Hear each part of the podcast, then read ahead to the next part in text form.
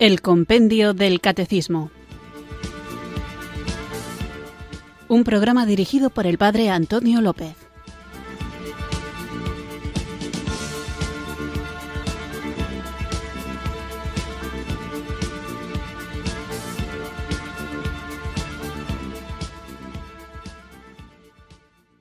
Muy buenas tardes, queridos oyentes de Radio María. Recibido un cariñoso saludo desde Irurzun, en Navarra, quienes sintonizáis una tarde más esta radio que cambia vidas, esta emisora de la Virgen, Radio María, para escuchar el programa El Compendio del Catecismo, nuestro espacio diario de formación católica en el que tratamos de conocer la fe que queremos vivir, compartir y defender. Estamos tratando en estos últimos días el tema de la doctrina social de la Iglesia en la tercera parte del Compendio del Catecismo, que nos habla de la vida en Cristo, de la moral, y la vida moral, aparte de las cuestiones internas, tiene también mucho que ver con nuestra vida en sociedad. Por eso el capítulo segundo de esta tercera parte se llama La comunidad humana. Y es posible que algunos oyentes de este programa, que quizá no estén al tanto del esquema que sigue, pueda pensar, si lo ha oído así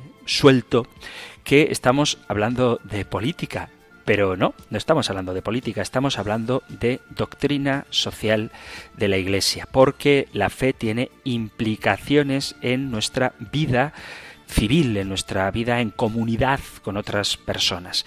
Por eso es fundamental que estos programas nos sirvan para entender la necesidad de que los católicos nos impliquemos también en la actividad pública, en las cosas públicas, en la res pública, en la república, y que también los políticos están llamados a la santidad.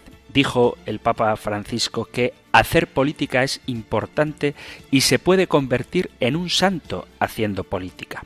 Todos los oficios honestos pueden llevar a Dios, y la política es una ocasión privilegiada de poder hacer un bien inmenso a la sociedad. San Pablo VI dijo: la política es una de las formas más elevadas de caridad. Ha habido políticos ejemplares a lo largo de toda la historia, e incluso ha habido políticos que han sido canonizados, no solamente el patrón de los políticos, Santo Tomás Moro, sino también en la Europa moderna contemporánea, por ejemplo, Gasperi, Schumann, el beato Alberto Marvelli y el beato Giorgio Frassati son políticos que han alcanzado una vida cristiana ejemplar. El patrón de los políticos y gobernantes, como os decía, es Santo Tomás Moro. El deber del político es la búsqueda del bien común. Todo político honrado y sensato debe trabajar por la verdad y la justicia, por el respeto a la vida de todos, que incluye, por supuesto, al niño no nato o al anciano que ha perdido su salud, por el bien de la familia y por una educación en valores positivos, también para que a nadie le falte la vivienda y un trabajo digno, y para que sea una realidad el respeto a la práctica religiosa. En cuanto a la fe, hay que tener en cuenta que en España el catolicismo es un valor histórico y se debe proteger. Desgraciadamente, hay políticos que se dicen cristianos y han sepultado los principios de la fe. Se retiran con las manos vacías, cuando no sucias. Se olvidan de que han de dar cuenta a Dios y de que no solo de pan vive el hombre. Por eso es importante conocer la doctrina social de la Iglesia para pedir a nuestros políticos que la apliquen, o nosotros mismos implicarnos en la vida política aplicando estos principios de la doctrina social de la Iglesia. Vamos a pedir al Espíritu Santo por nuestros políticos, por nuestros gobernantes, y también para que nosotros no seamos indiferentes ante estas realidades que tanta influencia tienen en nuestro día a día, ni nos sintamos meramente víctimas o espectadores pasivos de la actividad política, sino que, entendiéndola como una vocación, nos pongamos manos a la obra para hacer presente el reino de Dios, que, como digo, no tiene únicamente implicaciones en el alma, sino que las tiene también en la sociedad. Vamos pues a comenzar nuestro programa invocando juntos el don del Espíritu Santo.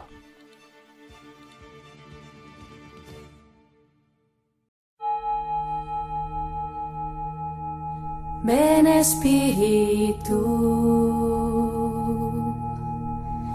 ven Espíritu, ven Espíritu,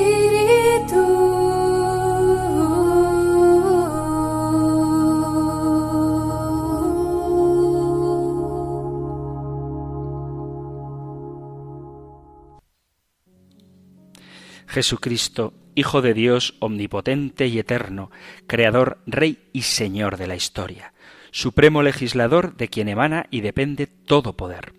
Nosotros, hombres y mujeres, llamados a la actividad pública como católicos, sobre quienes recae la carga del servicio a la nación, imploramos la ayuda de tu Espíritu para el ejercicio de la política como ciencia, arte y virtud, para edificar la justicia social y el bien común.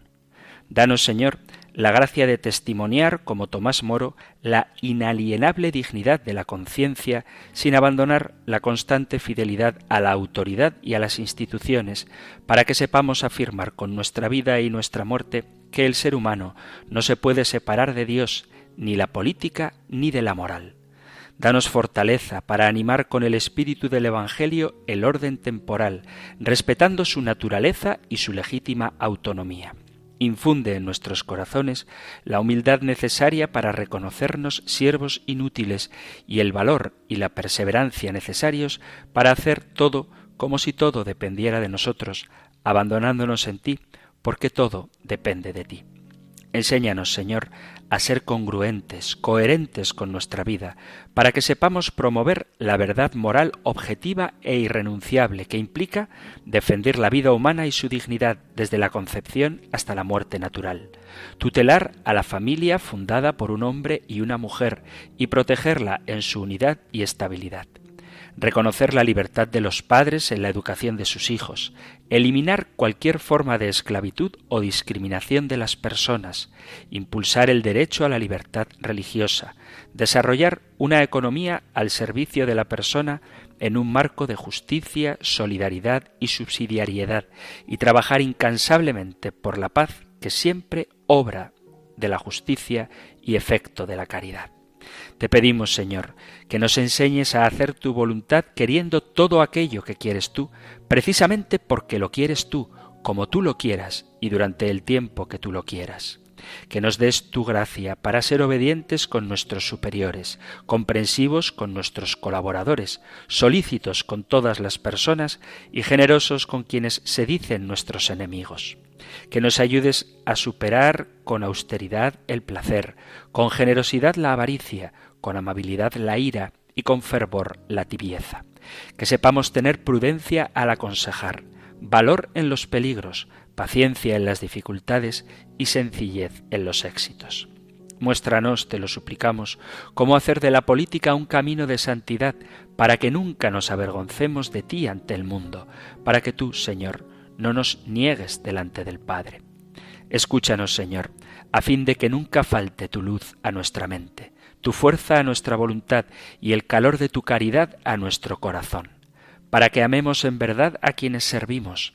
Infúndenos un sentimiento vivo, actual y profundo de lo que es el orden social pensado por ti, fundado en el derecho natural, y haz que un día, justamente con aquellos a quienes tuvimos la misión de servir, podamos gozar de ti bajo la mirada amorosa de tu dulcísima Madre, María Santísima, por toda la eternidad.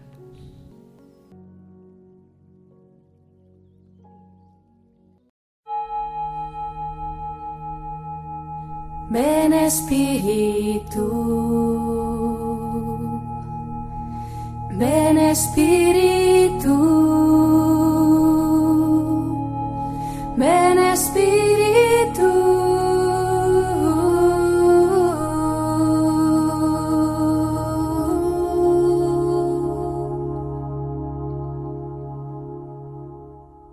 el programa anterior lo dedicábamos a la pregunta ¿cuándo se ejerce la autoridad de manera legítima? Y la respuesta del Compendio del Catecismo comienza diciendo: la autoridad se ejerce de manera legítima cuando procura el bien común y, para conseguirlo, utiliza medios moralmente lícitos. Por lo tanto, la pregunta de hoy en coherencia con la anterior, nos va a plantear exactamente eso, ¿qué es el bien común? Este tema lo podéis encontrar en el punto 1905 y 1906 y 1924 del Catecismo Mayor. Nosotros escuchamos ahora la pregunta 407 del Compendio del Catecismo. Número 407. ¿Qué es el bien común? Por bien común se entiende el conjunto de condiciones de la vida social que hacen posible a los grupos y a cada uno de sus miembros el logro de la propia perfección. El discurso ético y político en la actualidad utiliza mucho la expresión bien común, pero este concepto a menudo es definido de diversas maneras. La expresión bien común o la idea del bien común ocupó un lugar destacado en la filosofía política y social de Aristóteles y Santo Tomás de Aquino. Luego, con el giro individualista de la filosofía occidental, perdió vigencia y más recientemente con el predominio del multiculturalismo, que excluye una concepción unitaria de lo que es el bien, se siguió pensando de una manera diferente sobre lo que esto significa. Sin embargo, sigue siendo uno de los pilares fundamentales de la doctrina social de la Iglesia. El concepto de bien común recuperó su relevancia ante las experiencias de los totalitarismos y ante los desarrollos de las últimas décadas para responder a la pregunta: ¿cómo es posible una política fundada en una moral universal que vaya más allá de unos principios abstractos? ¿Puede haber una noción unívoca del bien en un mundo multicultural? ¿O es viable un estado de bienestar que compatibilice la prosperidad económica con la igualdad? En la doctrina social de la Iglesia se define el bien común como el conjunto de aquellas condiciones de la vida social que permiten, ya sea a la colectividad como así también a sus miembros, alcanzar su propia perfección más plena y rápidamente. La idea del bien común es una de las bases, de los principios de la doctrina social de la Iglesia. El Compendio de Doctrina Social de la Iglesia explica que de la dignidad, unidad e igualdad de todas las personas deriva en primer lugar el principio del bien común, al que debe referirse todo aspecto de la vida social para encontrar plenitud de sentido. La definición que utiliza el Compendio es la que da el Concilio Vaticano II en Gaudium et Spes. Por bien común se entiende el conjunto de condiciones de la vida social, vuelvo a insistir, que hacen posible a las asociaciones y a cada uno de sus miembros el logro más pleno y más fácil de su propia perfección. Puede resultar paradójico que al hablar del bien común se utilice en la definición la expresión que cada uno, tanto sociedad como individuos, alcance su propia perfección, pero tiene mucha lógica que alcanzando la propia perfección cada individuo o cada colectivo, eso repercuta en el bien de todos, en el bien común. En la tradición clásica, la noción de bien común relaciona el bien de las personas que forman parte de una comunidad y el bien de la comunidad que está orientada a las personas que la forman. La formación de cualquier comunidad requiere un bien común, porque, dice Aristóteles, el fin de la ciudad es vivir bien. Hay que suponer, en consecuencia, que la comunidad política tiene por objeto las buenas acciones y no sólo la vida en común. Por eso el bien común está constituido primeramente por la virtud, es decir, por aquello que desarrolla de manera positiva y estable al ser humano de acuerdo con su propia naturaleza. Santo Tomás de Aquino recoge esta teoría de Aristóteles y le da un nuevo impulso. El bien común adquiere su significado en el gobierno. Gobernar consiste en conducir lo que es gobernado a su debido fin. Por eso, el fin de la comunidad no puede ser distinto del bien humano. El fin del hombre está en contemplar y gozar el más alto de los bienes, que es Dios. El bien común tiene, pues, una dimensión sobrenatural y otra temporal, que coincide con aquello que requiere la sociedad para vivir de una manera buena. Con la modernidad, el concepto de bien común se separó de esta tradición de Aristóteles y Santo Tomás y aparecieron entonces una gama de posiciones entre el liberalismo de base individualista, según el cual el bien de la sociedad cede ante el de la persona, y los colectivismos, según los cuales la sociedad es una entidad propia con un bien colectivo distinto y superior al de los ciudadanos. Ya en el siglo XX, el florecimiento de nuevo del tomismo dio nuevos vuelos al concepto del bien común. Se enfrenta la concepción personalista al individualismo burgués y al antiindividualismo comunista y el antiindividualismo comunista totalitario o dictatorial. La persona forma parte de una sociedad y en este sentido está subordinada a la misma, pero es mucho más que un miembro de la comunidad porque posee una dimensión trascendente, de modo que la sociedad ha de tener como fin a la persona. Ya en el siglo XX, la doctrina social de la Iglesia Católica desarrolló su propio concepto de bien común. El Concilio Vaticano II afirmó claramente que la persona es sujeto, raíz, principio y fin de toda vida social y de todas las instituciones sociales. En la tradición personalista, San Juan Pablo II desarrolló la tesis de que la persona es naturalmente social, no sólo por necesidad, sino por el modo en que ha sido creada, que es difusiva y que todo hombre es hermano de todos los hombres. En Solicitudo Rei Socialis propuso la articulación entre solidaridad y bien común. La solidaridad es la determinación firme y perseverante de empeñarse por el bien común, es decir, por el bien de todos y cada uno, para que todos seamos verdaderamente responsables de todos. Después de San Juan Pablo II, Benedicto XVI, en la encíclica Caritas in Veritate, da un nuevo impulso a la consideración del bien común como principio ordenador de la vida económica y en particular de las relaciones entre el mercado, el Estado y la sociedad civil. Dice: el binomio exclusivo mercado-Estado corroe la solidaridad.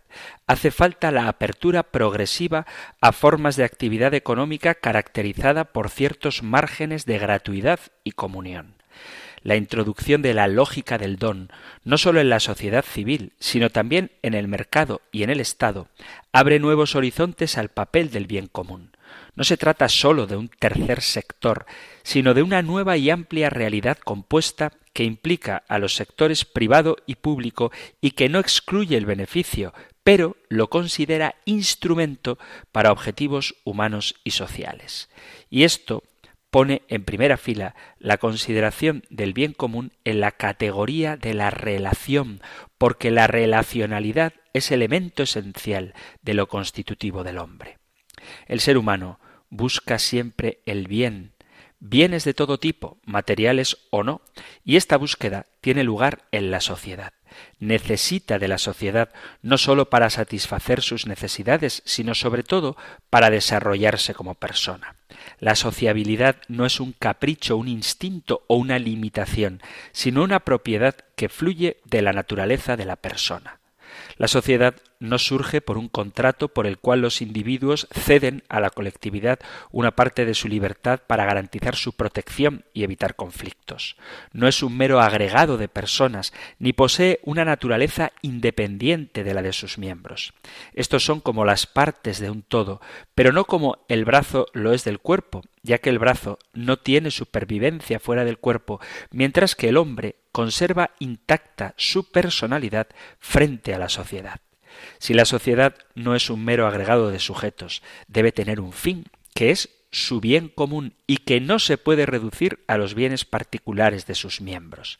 La centralidad de la persona exige que el fin de la sociedad incluya el bien de las personas, de todas y de cada una.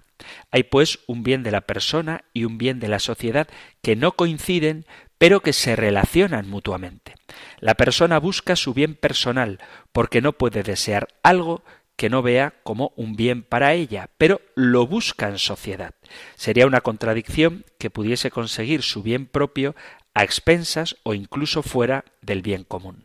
A su vez, la sociedad tiene su propio bien, que es común a todos sus miembros, pero que no es la suma de los bienes personales de sus miembros. El bien común es el bien de la sociedad y de sus miembros. Por ser común, no puede ser bien de algunos, ni siquiera de la mayoría, sino el bien de todos y de cada uno de ellos al mismo tiempo y por el mismo concepto. El bien en que todos participan precisamente por ser miembros de la misma sociedad. Ahora bien, es muy improbable que todos los miembros de una comunidad diversificada tengan una misma concepción de lo que es el bien común. ¿Significa eso que la realización de ese bien es imposible? No, si los miembros de esa comunidad son conscientes de que sólo pueden conseguir su bien particular dentro de la comunidad, que deben atender al bien de la comunidad como condición para conseguir su bien personal y, por tanto, que deben contribuir al bien de los demás miembros y no al bien particular de cada uno, pero sí al bien que la comunidad les proporciona. La cooperación y la participación de cada uno en el bien común cierra la brecha entre la búsqueda del bien de cada uno y del bien común. De este modo, el bien común es el fin de la vida nueva con otros y para otros en el ámbito de las instituciones justas. La idea de bien común es próxima a las estructuras de vida común que proporcionan las condiciones para que florezcan las vidas individuales. El bien común es el bien de la relación misma entre personas, teniendo presente que la relación de las personas se entiende como bien para todos aquellos que participan en esa relación. El bien común es indivisible, porque el bien que aprovecha a cada uno no puede separarse del bien de los demás, no es apropiable por parte de uno de sus miembros y todos tienen acceso a él. Los bienes que forman el bien común están presentes como fundamento de todas las acciones de los miembros, pero trascienden los fines inmediatos de cada acción. Ellos son los que buscan, probablemente de manera inconsciente en todas sus acciones, pero no son el resultado de acciones concretas. Si el bien común es definido como el conjunto de aquellas condiciones de la vida social que permiten, ya sea a la colectividad como así a los individuos que componen esa colectividad, alcanzar la propia perfección más plena y rápidamente, en esta definición se presenta el bien común no como un fin en sí mismo, sino como un instrumento para el bien de los individuos o de los grupos. El bien común atiende a las personas que viven en comunidad, a cada individuo, y también al bien de la comunidad misma. Hacemos una breve pausa musical para digerir todos estos conceptos que, aunque puedan ser arduos, es importante tenerlos claros, y después continuamos con nuestro programa aquí en Radio María, escuchando el Compendio del Catecismo.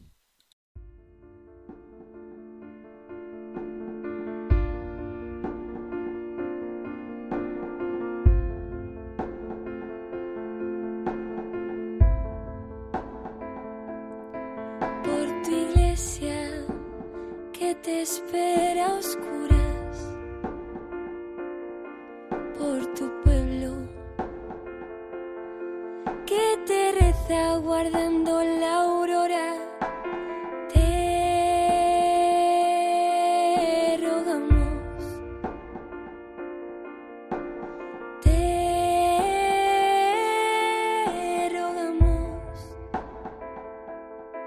por las naciones paganas que tienen sed de ti sin saberlo. Ten piedad, ten piedad. Por los pueblos oprimidos, por el totalitarismo y la opresión de la mentira.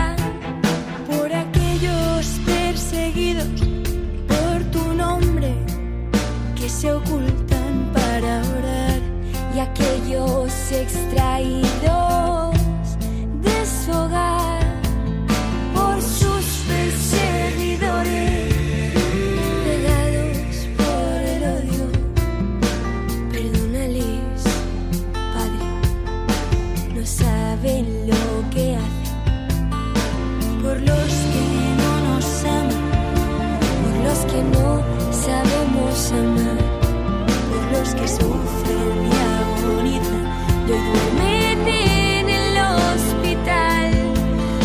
Dios, que hoy es su última noche, cuyos ojos no verán el nuevo día. Ten piedad, ten piedad. Por todos los que sufren la tentación del suicidio, por los dispuestos a dejar ganar al mal, por aquellos cuyas noches son interminables, y a los que la angustia les ha quitado la paz.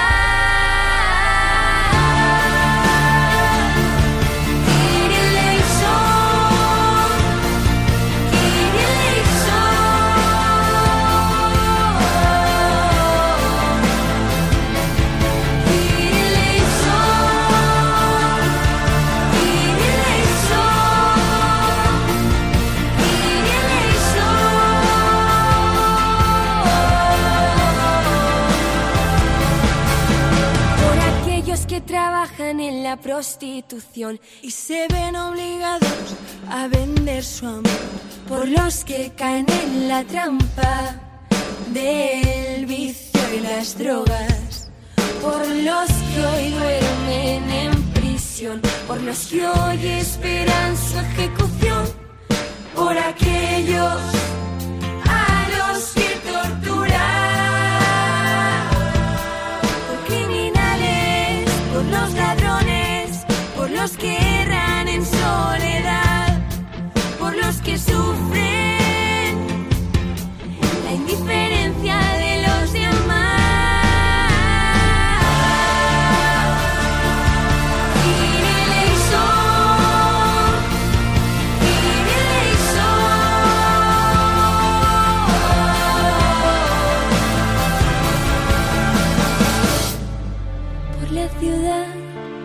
Por todos sus habitantes,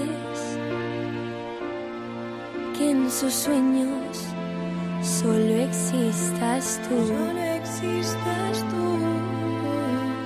Por nuestros difuntos, que aún no han visto tu rostro, por los alejados entre la multitud,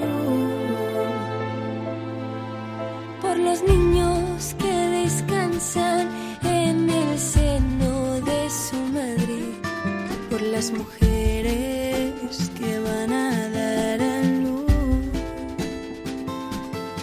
para que reine tu paz en cada hogar, por los que quieren saciar tu sed de amar.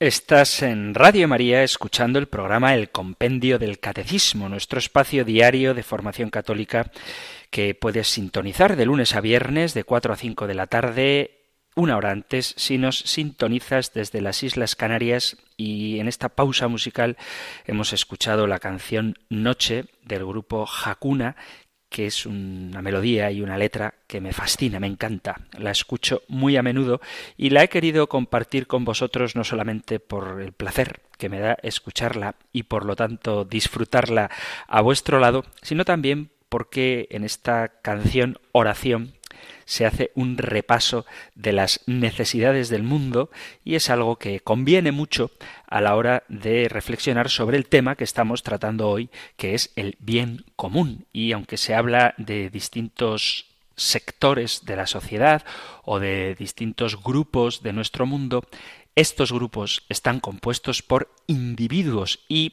procurar el bien de cada individuo es procurar también el bien común, y cuando se procura el bien común se favorecen las condiciones de vida que hacen posible que cada uno de los miembros de la sociedad logre su propia perfección. Es así como se define el bien común en la doctrina social de la Iglesia.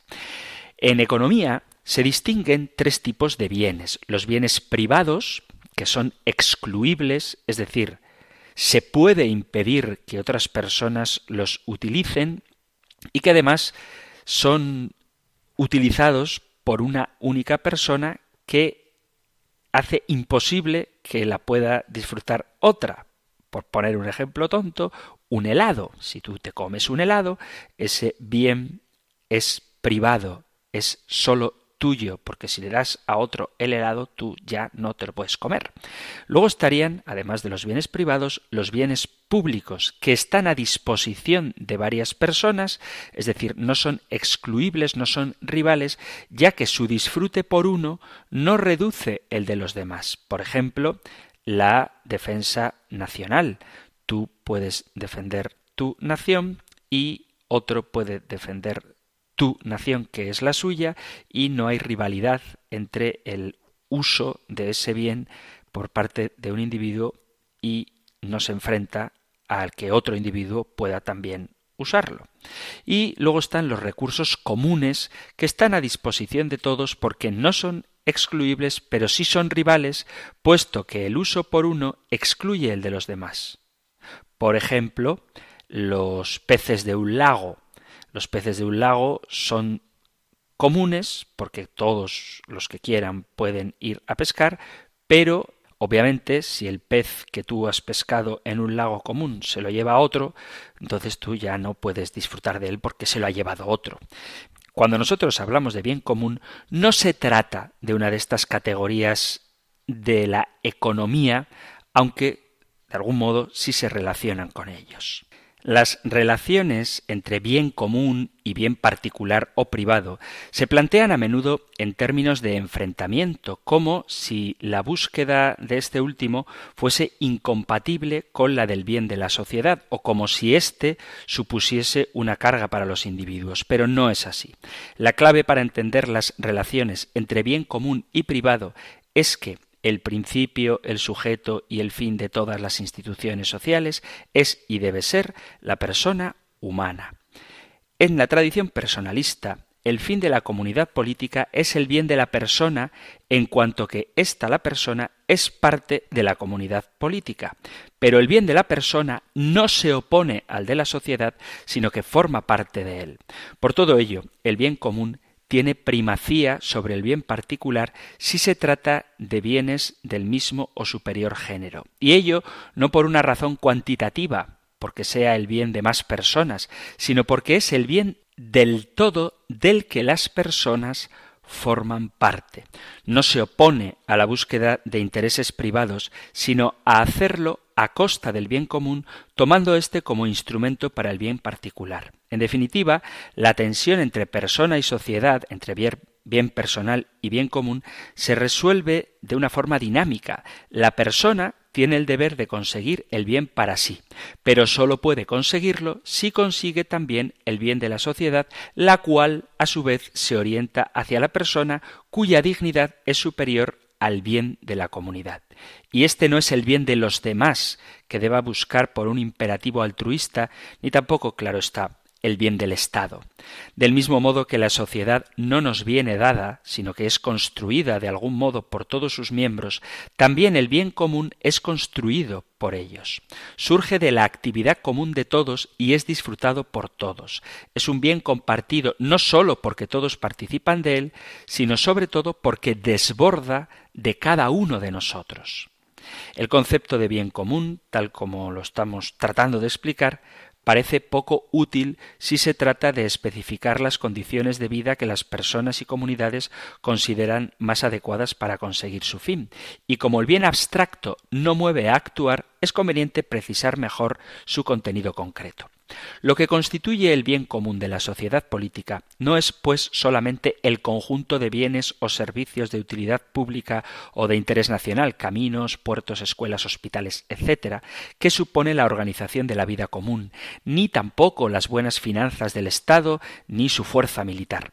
No es solamente el conjunto de leyes justas, de buenas costumbres y de sabias instituciones que dan su estructura a la nación, ni la herencia de sus gloriosos recuerdos históricos, de sus símbolos o de sus glorias, de sus tradiciones y de sus tesoros culturales, sino que se trata de el conjunto de condiciones sociales que hacen posible a los miembros de la sociedad la realización de sus fines. El bien común comprende sin duda todas estas cosas, pero muchas más. La integración sociológica de todo lo que supone conciencia cívica, de las virtudes políticas, del sentido del derecho y de la libertad, y de todo lo que hay de actividad, de prosperidad material y también de tesoros espirituales, de sabiduría tradicional, de rectitud moral, de justicia, de amistad, de felicidad, de virtud, de heroísmo, en la vida individual de los miembros de la comunidad, en cuanto que todo esto es comunicable y se distribuye y es participado por cada uno de los individuos, ayudándoles así a perfeccionar su vida y su libertad como personas. Todas estas cosas son las que constituyen la buena vida humana de la multitud. Esto apunta al conjunto de auxilios que la sociedad da a sus miembros para la realización de la vida buena de las personas. A estos conjuntos habría que añadir la integración armónica de todos esos elementos en un todo. Todos aportan y todos reciben.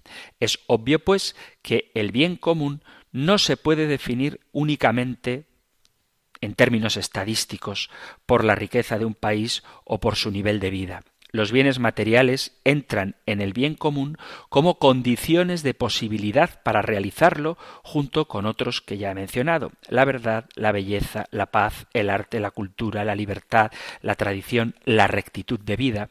Todos estos pueden ser bienes comunes que concretan de algún modo el concepto quizá abstracto y trascendente del bien común. El bien común no es un bien único, sino que lo forma un entramado de bienes de diverso ámbito, y unos están orientados a los otros. No es un proyecto institucional concreto o el resultado de una valoración hecha en un Excel predeterminada de lo que es bueno para la naturaleza humana, sino que es el resultado de la acción autónoma de individuos libres dentro de unas estructuras sociales y políticas que permiten al hombre realizarse. Pero no es algo subjetivo. No depende de las preferencias de la comunidad y tampoco es simplemente un subsidio que da la sociedad a sus miembros, lo que llamamos hoy el estado de bienestar, ni desde luego una carga que se impone en virtud del derecho. Al Estado corresponde hacer posible y promover el bien común, pero no definirlo, ni por tanto imponer unos contenidos determinados que lo realicen. Tampoco es la tarea propia del mercado a través de las fuerzas impersonales, ni siquiera la combinación del Estado y del mercado. Hace falta incluir a toda la sociedad. Lo que decimos aquí para el bien común aplicado a la ciudad, a lo social, a lo político entendido como la gestión de los gobiernos, hay que aplicarlo también a las distintas comunidades más pequeñas, ya que ninguna forma expresiva de sociabilidad, desde la familia, el grupo social, la asociación, la empresa, la ciudad, la región, el Estado, hasta la misma comunidad de los pueblos y las naciones, puede evitar la cuestión acerca del propio bien común, que es constitutivo de su significado y auténtica razón de su ser mismo.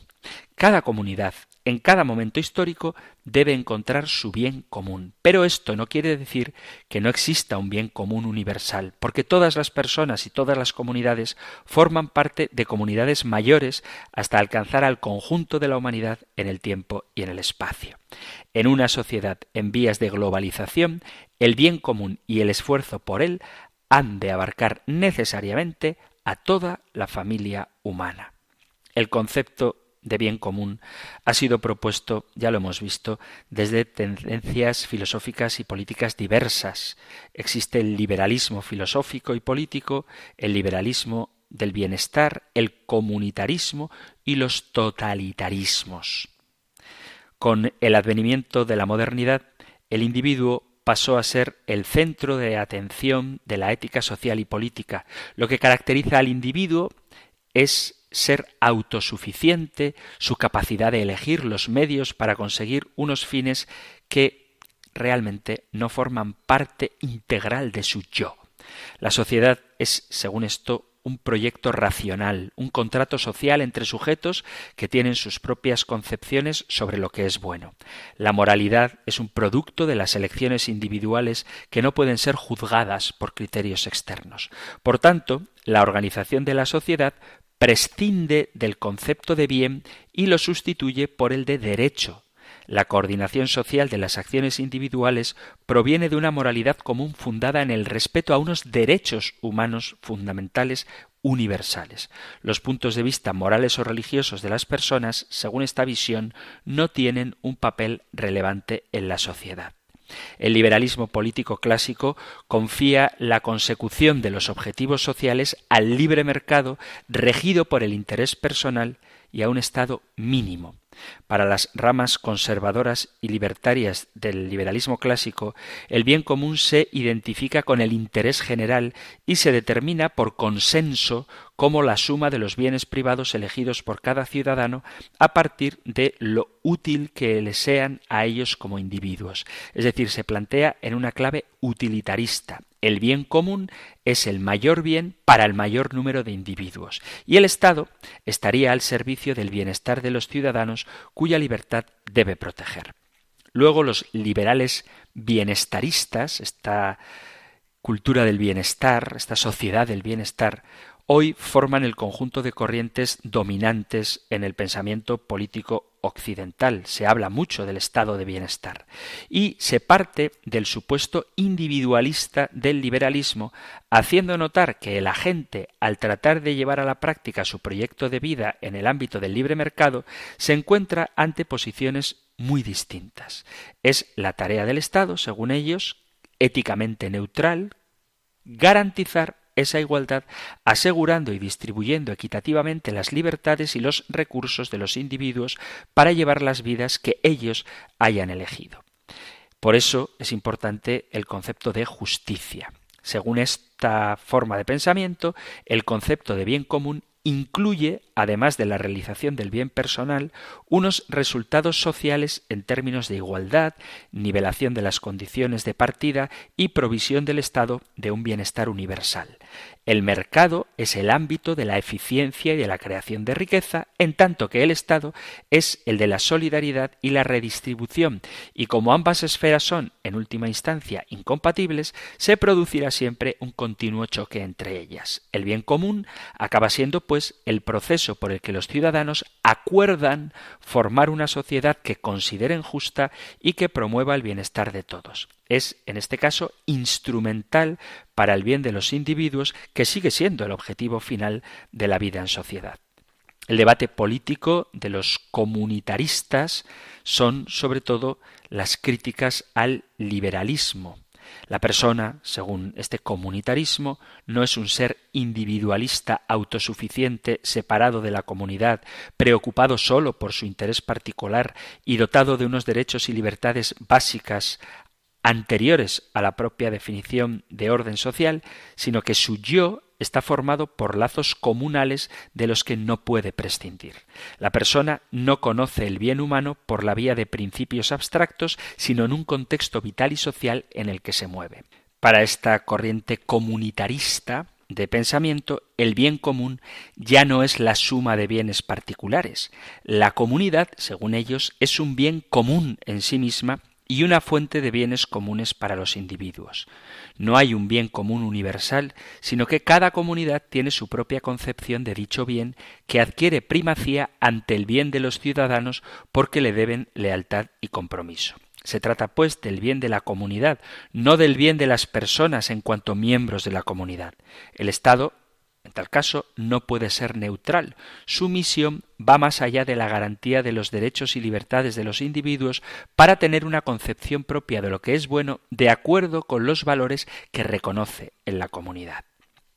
Y, además del individualismo y del comunitarismo, existe el concepto del bien común utilizado por los totalitarismos de diverso signo, tanto el comunismo como el nazismo y el fascismo, pero en un sentido radicalmente contrario al de la corriente personalista, porque la persona se concibe sólo como una parte de la sociedad a la que está subordinada y porque la pretensión totalitaria de imponer unos contenidos concretos del bien común a sus ciudadanos se opone a la idea de un bien que es, al mismo tiempo, de la persona y de la sociedad. Desde el punto de vista de la doctrina social de la Iglesia, en la tradición aristotélico-tomista, el concepto de bien común va más allá de la vida humana entendida en una clave individualista y desde luego va más allá de la idea de la persona como supeditada a la comunidad. Es la vida común de la comunidad y las condiciones estructurales para esa vida humana. Los derechos humanos no son suficientes para definir el bien común porque no capturan toda su profundidad y riqueza, aunque por supuesto forman parte de él. El concepto de bien común, por lo tanto, depende quien lo mencione, puede tener distintos significados opuestos. Para unos, los individualistas, el bien común sería el bien de los individuos que componen una sociedad y para los comunitaristas o comunistas sería el bien de una comunidad en detrimento del bien del individuo. Pero en la doctrina social de la Iglesia el bien común no distingue o no separa la individualidad de la colectividad. La sociedad del individualismo hedonista socava las bases de la vida social y política y los intereses y conveniencias individuales y de unos pocos se imponen sobre las necesidades del bien común. Y por otro lado, el comunitarismo o el comunismo hace que el bien de la comunidad no tenga en cuenta el bien de cada individuo. Pero el bien común, vuelvo a repetir, consiste en la creación de las mejores condiciones sociales posibles en cada momento para que cada persona y todas las personas puedan vivir de acuerdo a su dignidad y realizarse como personas. Sin embargo, el individualismo no acepta nada de esto porque hace falta admitir y poner en práctica cuatro ideas básicas. Primera, el respeto a la dignidad de la persona y la búsqueda de su reconocimiento práctico, el desarrollo social justo, de forma que se facilite a cada uno lo que necesita para una vida verdaderamente humana, la paz como la estabilidad y la seguridad de un orden social justo y la prioridad de las necesidades de los empobrecidos. Y en una sociedad como la nuestra, donde el interés individual hace perder y debilita la perspectiva del bien común, los empobrecidos son especialmente golpeados y queda debilitada la misma entraña de la democracia. Nuestros sistemas democráticos están en crisis porque han perdido la capacidad de decidir según el bien común. Las respuestas a todos los interrogantes que se plantean en sociedad son examinados según criterios de fuerza electoral o financiera de los grupos que sostienen a los partidos políticos. Y esto es una desviación que genera desconfianza y pasividad o apatía en las personas que cada vez participan menos de la política y, por lo tanto, se desvanece el espíritu cívico entre la población. La búsqueda del bien común tiene una dimensión trascendente y para la doctrina social de la Iglesia el bien común es superior a cualquier otro interés. La democracia presupone que existe en las personas una capacidad para vivir en comunidad, solidaridad y responsabilidad, pero estas virtudes o valores no crecen en el vacío ni brotan del suelo. ¿De dónde brotan? Si queremos que existan ciudadanos responsables y participativos, promotores de la igualdad, la libertad y la justicia, hay que educar también en estos valores. Es un error pretender que el bien común haga referencia únicamente a los bienes materiales o al crecimiento económico. Ya he mencionado que hay otra serie de valores que también repercuten en el bien del individuo y por tanto de la sociedad, que a su vez incide en el bien del individuo. Es una especie de círculo virtuoso según el cual una sociedad que busque el bien común promueve al individuo que busca el bien común, favoreciendo por tanto a la sociedad, que promueve al individuo que busca el bien común, que favorece a la sociedad. Y así es como los individuos y grupos tienen que prestar su colaboración personal al bien común, de donde se sigue la conclusión fundamental de que todos ellos han de acomodar sus intereses a las necesidades de los demás. El bien común, en definitiva, es un objetivo al que hay que llegar en forma conjunta mediante la inteligencia colectiva y la coparticipación en los beneficios. Trasciende a la idea de los recursos de propiedad comunal porque pone el acento en cómo diseñar inversiones, innovaciones y mecanismos de colaboración en pos de un objetivo compartido. Los bienes comunes son producto de interacciones e inversiones colectivas que demandan modelos compartidos de propiedad y gobierno. Por eso, los beneficios surgidos en estas actividades deben compartirse en forma colectiva, no solo en el tema económico, sino también en el cultural y, como no, por supuesto, también en el espiritual. Pero de esto seguiremos hablando, porque son varias las preguntas del Compendio del Catecismo que tienen el bien común como tema central, así que lo dejamos para el próximo programa porque se nos ha terminado el tiempo de hoy. Así que si hay algo que queráis compartir, preguntar, testimoniar, incluso debatir, podéis enviar vuestros mensajes al correo electrónico compendio@radiomaria.es, compendio@radiomaria.es, o al número de teléfono de WhatsApp 668 594 383, 668 594 383. Terminamos recibiendo la bendición del Señor. El Señor te bendiga y te guarde, el Señor ilumine su rostro sobre ti y te conceda su favor, el Señor te muestre su rostro y te conceda la paz. Muchísimas gracias por estar ahí, gracias por escuchar el Compendio del Catecismo, y si queréis volveremos a encontrarnos en un próximo programa. Un fuerte abrazo.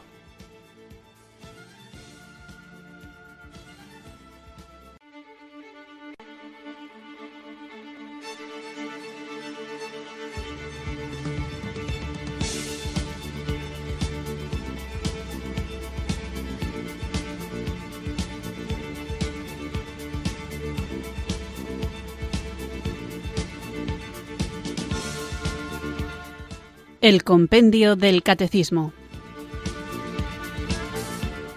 Un programa dirigido por el Padre Antonio López.